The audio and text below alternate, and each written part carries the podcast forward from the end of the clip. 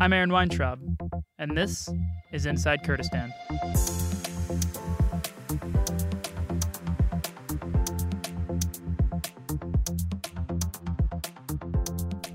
Diaspora is a broken mirror. It's this solid, uniform thing that's shattered into hundreds of tiny pieces, and what was once a single, defined reflection staring back at you is now fractured. There's uh, less definition, but at the same time, oddly, there's there's more reflection than there was before, uh, which can kind of be beautiful if, uh, if that analogy makes any sense to you. There are a lot of diasporic communities in the Middle East. A community can become diasporic due to violence or a lack of opportunity. Uh, oftentimes, those two things go hand in hand. Uh, but the darkness that leads to diaspora also creates a new generation that has a lot of choices to make about the culture that they come from, usually with very little reference beyond their own families. And sometimes there's a complete rejection of past culture.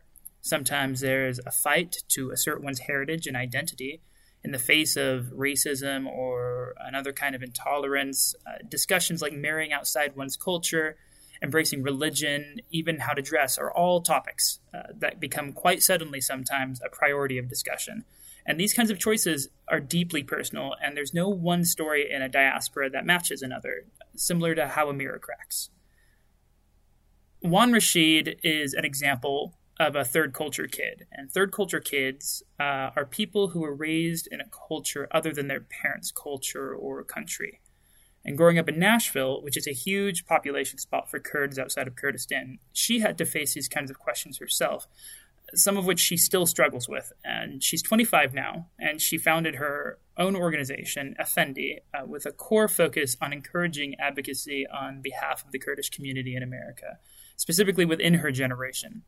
And America, specifically for diasporic populations, can be tricky because, as an American, I can confidently say that my home country is both everything and nothing, uh, which is very much on purpose. So often, smaller first or second generation communities can feel like they're being sucked into a vacuum as they navigate the United States. Wan asked me after our interview uh, to make sure to say that these views uh, were her own and that her thoughts on generational divide, race, uh, gender roles, and other types of third culture topics uh, don't necessarily represent her community's views as a whole. Um, but I would like to counter slightly and say that because of her advocacy and the deep thought she's given her identity as a Kurdish American, I think she's possibly one of the most prominent leaders in her generation for her community, and I think her answers in our interview reflect that. So, with all that said, here's our conversation.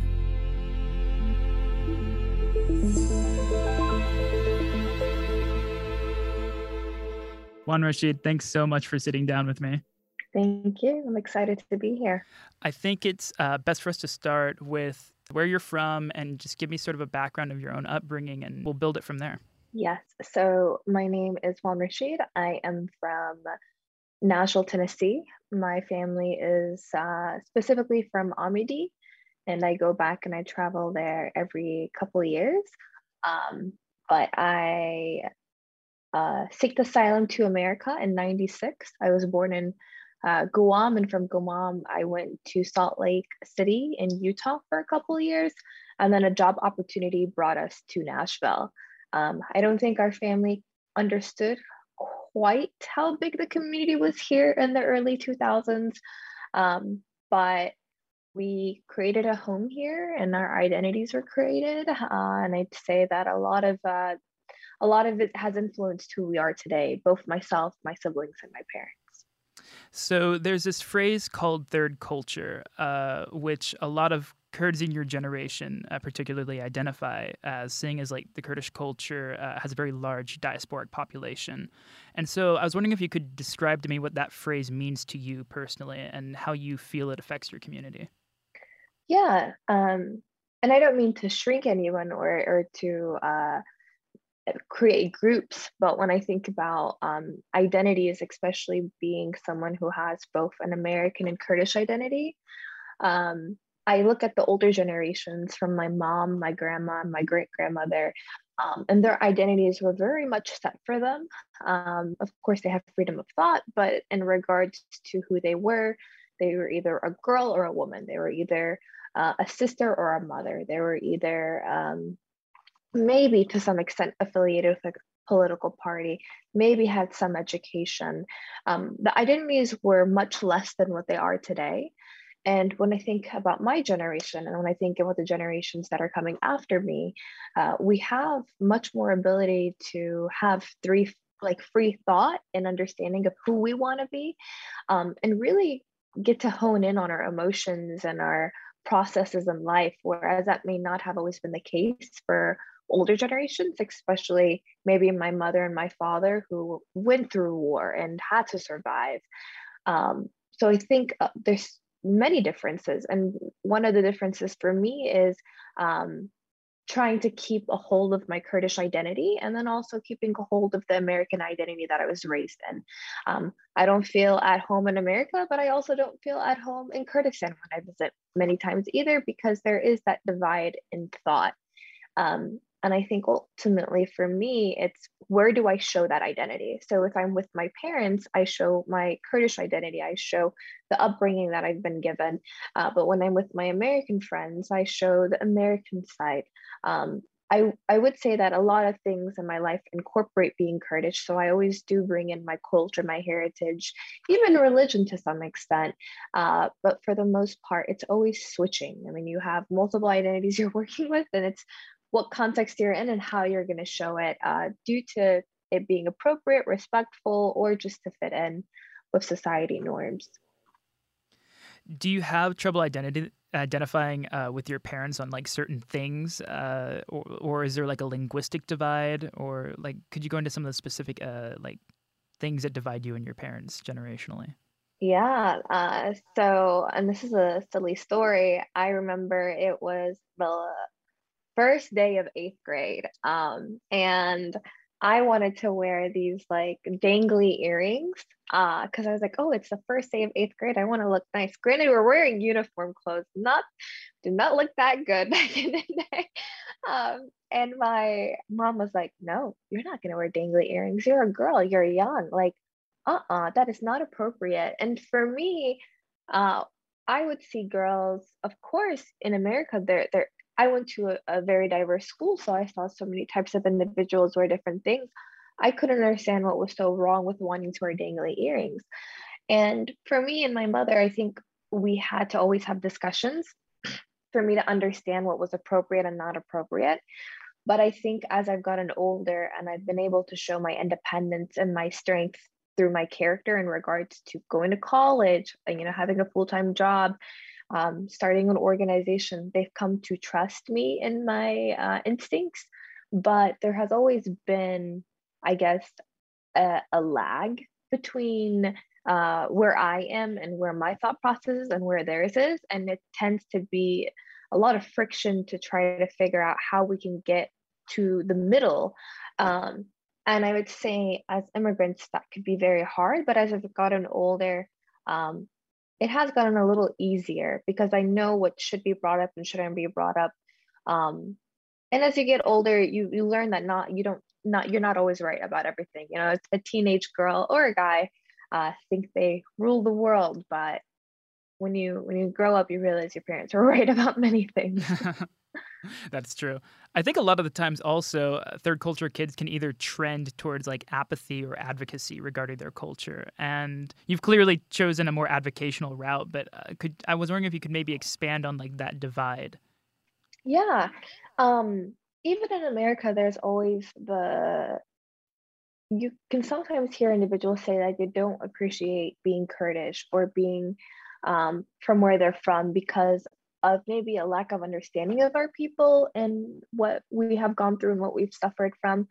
Um, I can't lie and say that I was not a part of that group at one point in my life when I was younger because I was just so confused and I just didn't understand why I couldn't fit in because we had so many types of norms we had to follow. I mean, uh, if you wear red lipstick, maybe that symbolizes something um, in regards to how old you're. I know there's like so many small things, and not everywhere in Kurdistan are these beliefs apparent. You know, it's just maybe certain areas. Uh, so it, it was very exhausting, but I think um, there's always good and bad in everything. And so one thing I've tried doing is I really learned that I did enjoy my Kurdish culture and the community I come from more so when I was in college, when I was away, when I was attending the University of Tennessee, Knoxville. And so what I decided was when I started Effendi Foundation, um, this organization, I've used it to work with kids at a local high school where one out of every eight kids is Kurdish, and to just teach them about being Kurdish, teach them about the diversity of our language, of our religions, of our um, politics, of our people. And I think that way, uh, you're not just listening or learning from what your parents and your aunts and uncles are saying, but you're also getting another perspective. And I think a lot of times we're tunnel visioned to think one way. So it's how do we get these people, including myself, to love our culture, but to also critically think and take it apart and put it back together. Well, and let alone like educating like Kurds in America about their own culture, but uh, also just Americans about Kurdish culture in general. I I mean I'm I'm not from Nashville. I'm from Austin, and I didn't meet a Kurdish person until I moved out to the region. Uh, I mean, do mm-hmm. you find yourself explaining your culture to a lot of people? Maybe you did in college. Uh, I think, for, like for example, I think a lot of Americans might not know the difference between Kurds and Arabs if they don't know anything about the Middle East. Yeah, um, and that divide is apparent. Um, so in Nashville, the population is heavily Kurdish. Uh, there is more Kurds than there is Arabs. And so there is, um, and I noticed this in all cultures, but uh, even the Arabs understand certain uh, uh, words and cultural norms amongst the Kurdish community, whereas the Kurds don't know that about the Arabs. Uh, when I went to UT in Knoxville, we had a Muslim Student Association where it was predominantly Arabs and other uh, communities within the Muslim faith. And I started to actually learn more about uh, the religion of Islam and the way that it was practiced in other regions and communities. And I say that as a reference to Kurdish culture because I'm sure these individuals didn't know anything about Kurds and I taught them. Whereas in Nashville, uh, you know, the Arabs knew everything about us. Um, and it wasn't really as much of a teachable moment for them. And so I think the majority always gets uh, to rule to some extent. But yeah, I, I am always explaining myself. We did do a proclamation in March for the city of Nashville uh, that the mayor signed, and it was basically to show respect to the Kurdish community for what they've added, uh, both economically and culturally. Um, and so that will be hopefully enacted every year now. Well, and recognitions enormous, and I wanted to actually talk about that specifically with one of the major Kurdish issues in America, which is basic data. Uh, one of the obstacles I, that Kurds face in America is not even being able to recognize trends within their own population. So I was wondering if you could expand on that a little bit. So we don't have much data, which is really sad. Um, I think when we look at other populations, like the Armenian population, Turkish population, the Arab population, um, they have an immense amount of information and an immense amount of support to create activities and sponsorships and donations to uh, uplift the community. But with us Kurds, not just in Nashville, but all over America, we just don't have that tangible information to really hone in on our strengths in regards to numbers. And so uh, projects like the census are important for us to get that data. Um, for Effendi Foundation, we also are an organization that has the most amount of data on Kurds in America, to our knowledge. Um, we have addresses, phone numbers, um, and emails that were all uh, found through like public resources and that has been used to send out covid relief information has been used to uh, inform the kurdish community on what the census is and what their voting rights are. Um, it, and it's also very much open to more things hopefully to send out surveys or to uh, advocate for um, ways that Kurds can get their voices heard in uh, politics so we can have some weight behind our community to uh, sway the, the, pol- the, political leaders within the Nashville uh, community, but also um, at large too. And uh, tell me on the census, like there's no Kurdish option. So how do you what how do you go about filling that out? Yes, so uh, there is individuals who did identify themselves as Kurdish under other, I believe, at that time in 2010. In 2020, they created two options. Um, they identified Kurds as white and to uh, say that they're Kurdish underneath white if they were anything else. And then they could have identified themselves as other and then Kurdish. Um, we worked with the census and we were told to do it under white. Um, which would be easier in regards to finding that data. Uh, but Kurds were also welcome to do other and identify as Kurdish.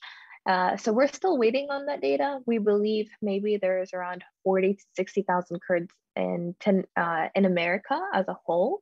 Um, but we're still we're still looking for that that information. That information has not been public yet, made public do you personally identify as white? Or i mean i feel like a lot of diasporic populations in america can often have to deal with claiming their own identity and especially like european waves of immigration don't begin as white and then transition to whiteness later on because white identity is obviously made up. Uh, so i was wondering like where where do you stand on that?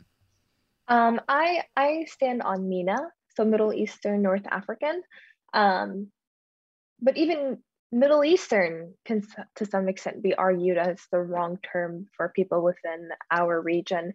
Um, but as of now, uh, through the census, I did identify as white. To, and the reason being is if not just Kurds, but if Persians, if uh, Turks, Arabs, Armenians all identified under white with their own ethnical background, if that number is heavy enough in 2030, big enough, uh, we will have our own MENA category. So then that representation will show forth and kind of hopefully, in my opinion, I think, um, stop us from completely assimilating to white culture to becoming full Americans in, in this nation. And I say that not as a negative thing, but as a way to really hold our culture and our community. Um, I think when we look at Italians, we look at uh, the Irish, the, the Scottish, all these individuals, these communities, they have submerged themselves in American culture, yes, and, and there's nothing wrong with that. But um, I think as a first generation American, realizing that my parents left their home country to come to America, I didn't think they realized that maybe by the time I have kids or grandkids, that their identities may be erased. That's terrifying. And so, if we do have a MENA category, maybe that will help instill our cultural values even longer than before. Uh, it's a small dent, but but I definitely think it, it'll have a huge impact. Well, and how, in your view, does a lack of representation on the census in that aspect affect your generation psychologically? Yeah, um, when we think about whiteness, when we think about the American culture, the American identity, um, when people would migrate to America, I have met a lot of older individuals. Now, I'm not saying everyone, but uh, a, a few individuals whose parents did not want their kids to speak their uh, native language because they wanted their child to assimilate to American culture. Because the more that Americans accept you, or the more that white culture accepts you, the more likely you are to succeed. And to some extent, that is true. For example, I went to the University of Tennessee, Knoxville, a predominantly white institution, gotten a lot out of that experience. I, I go to American University, a you know, predominantly white institution, and I've gotten a lot of that out of that experience. And so if you assimilate more, there is more of an opinion that you will succeed. Maybe, maybe that's that that is not true. Um, but I I think um, that's changing. I think American society, especially uh, millennials and Gen Zs, are starting to realize how important it is to respect people's identities and not create stereotypes or assumptions with that being said, we as Kurds um, and other individuals in the MENA community really need to hound in on our culture to keep it for our kids and our great grandkids because um, that that is who we are. You know, I, I want my kid to know what iprach is. um, I want my grandkids to like it too and not think that it's like a little spicy. So, um, yeah. Uh, beyond just data recognition, what kind of other issues do you see affecting specifically the Kurdish community in Nashville and also in America in general? Yeah, I, I think other issues are um, how society is changing so rapidly. Um, I think that the Kurdish community, it's kind of like we've frozen in time. Um, I would say in Nashville, I, I don't know if I can't speak for other areas of America, um, and it may be the case, but um, our parents want to keep their identity. That is what they know. They don't want to integrate in American society, and that is completely understanding. Um, so, with that being said, they're continuing to keep certain ideas and certain traditions alive. Whereas, even if you go to Kurdistan, that's not the case. Um, I go every two to three years, and each time I go, I'm amazed at how much has changed, right? They're progressing so fast from how the girls are wearing clothes to like how late people are going out to uh, going to school functions all the time going on trips right? Like society is advancing in our home country but sometimes when we look at our home here in the diaspora we are not um, anywhere close to that advancement and that's because we want to keep our culture right?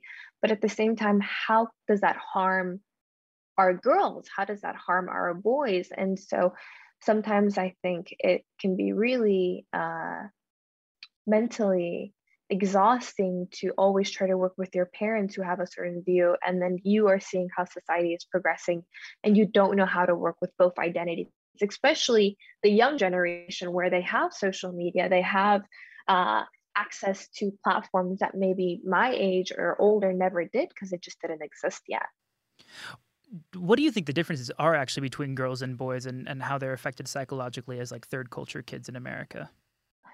Um, I can't speak for everybody uh, in this regard, but I would, yes, I would say for me, for example, um, like I I realize that the girls are how do I? So I'll say it this way when I see my father, um, I see a man who is a provider who has really tried hard to ensure that the family is good, both uh, always having food on the table, uh, like us being financially stable, having a roof over our heads.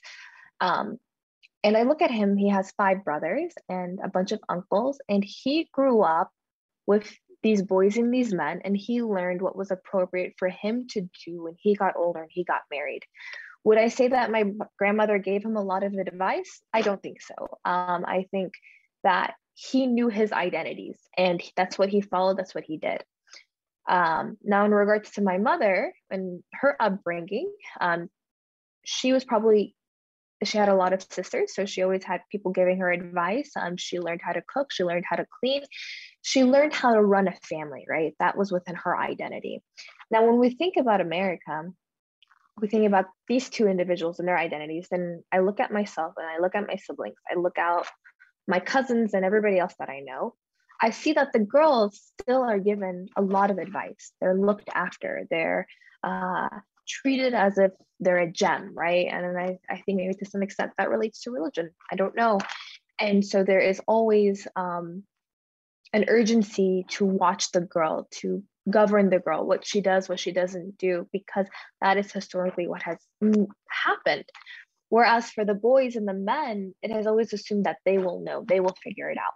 Well, in America, I think that kind of it it short circuits kids, right? You uh, you're told everything you're supposed to do. Your mom helps you do your laundry, helps you clean all these things. You go to high school, you know, you, you finish it, you've always had teachers on you telling you what you can and can't do but when you graduate and you're expected to go to college you're expected to get a job well you you're not sure because maybe you've never actually been given the independence to make those certain choices. Whereas for the girls well we've always had to figure out when is the right time to clean when is the right time to cook when is the appropriate time to say this when is not the appropriate time to say that. Um, there's always been more regulations right? And with that because of that guidance maybe we're more susceptible to knowing what we're supposed to do when we get older compared to the guys. Um, this is not the case for everybody and, and not all families, but I do think that um, our society sometimes leverages one group over the other.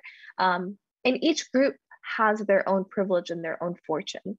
Um, but I think as we progress in society, we really have to figure out how do we make girls and boys equal to one another, both in regards to freedom, both in regards to how they understand and anticipate what religion is, um, as well as their mannerism, right? Um, and so, yeah, I think it's a it's a it's a very uh,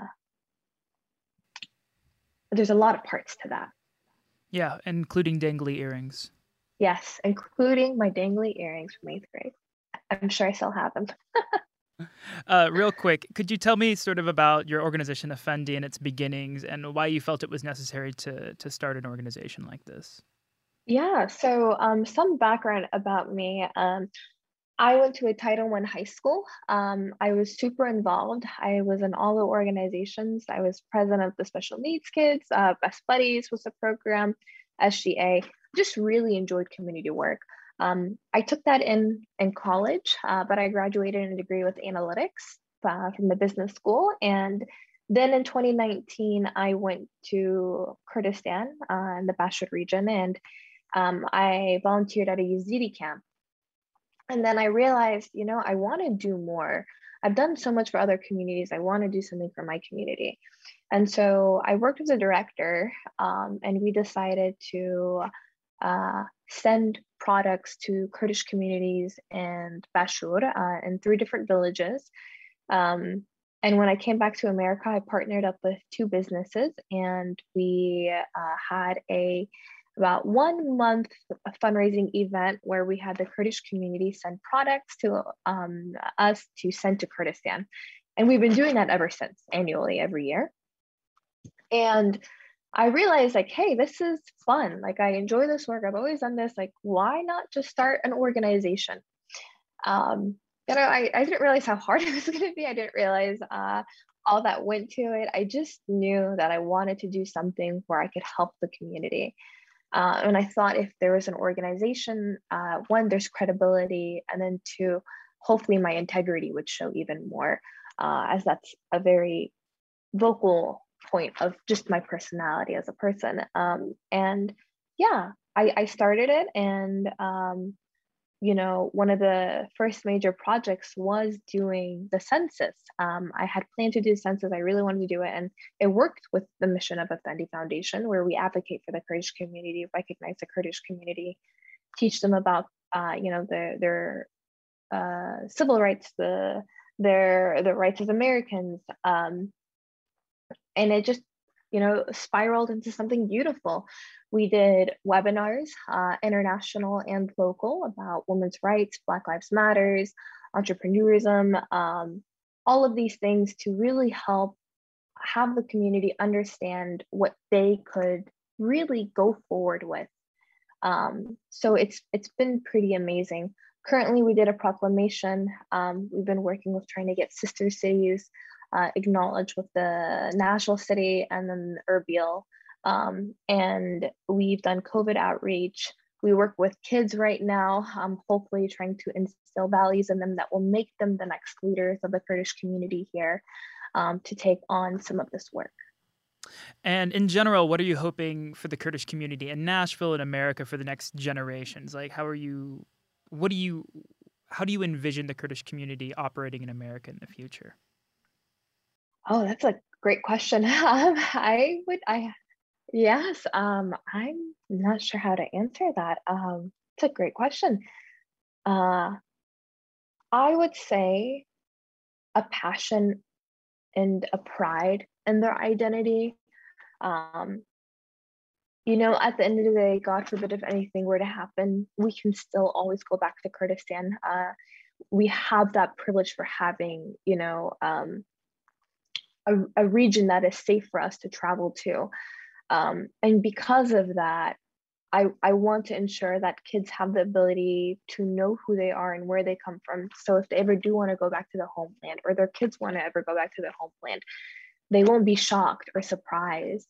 Um, and I also think that in the future, I really do hope Kurds get to have an impact politically in regards to what they believe is right uh, regardless of uh, their ideology, I think that if we have the numbers, whether it's someone on the right side or the left side, um, they can't advocate for what they want and their views because that is their right as American citizens. And I think we should really uphold the Constitution um, and what we've been uh, given because that is a fortune that maybe a lot of people don't have in other countries and use that to benefit our community as best as possible. Well, Wan Rashid, thanks again so much for talking with me today. Yeah, thank you. And I'm, I'm so excited uh, for this podcast. I really appreciate the time given. Of course. Thank you.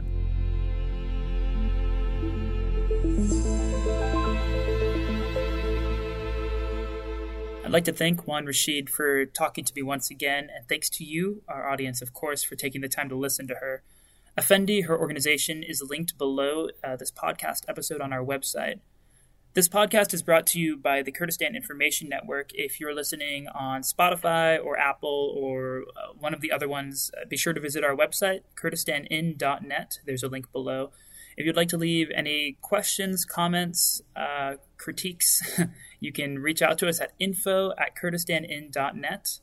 Thanks again. I've been Aaron Weintraub, and this has been Inside Kurdistan.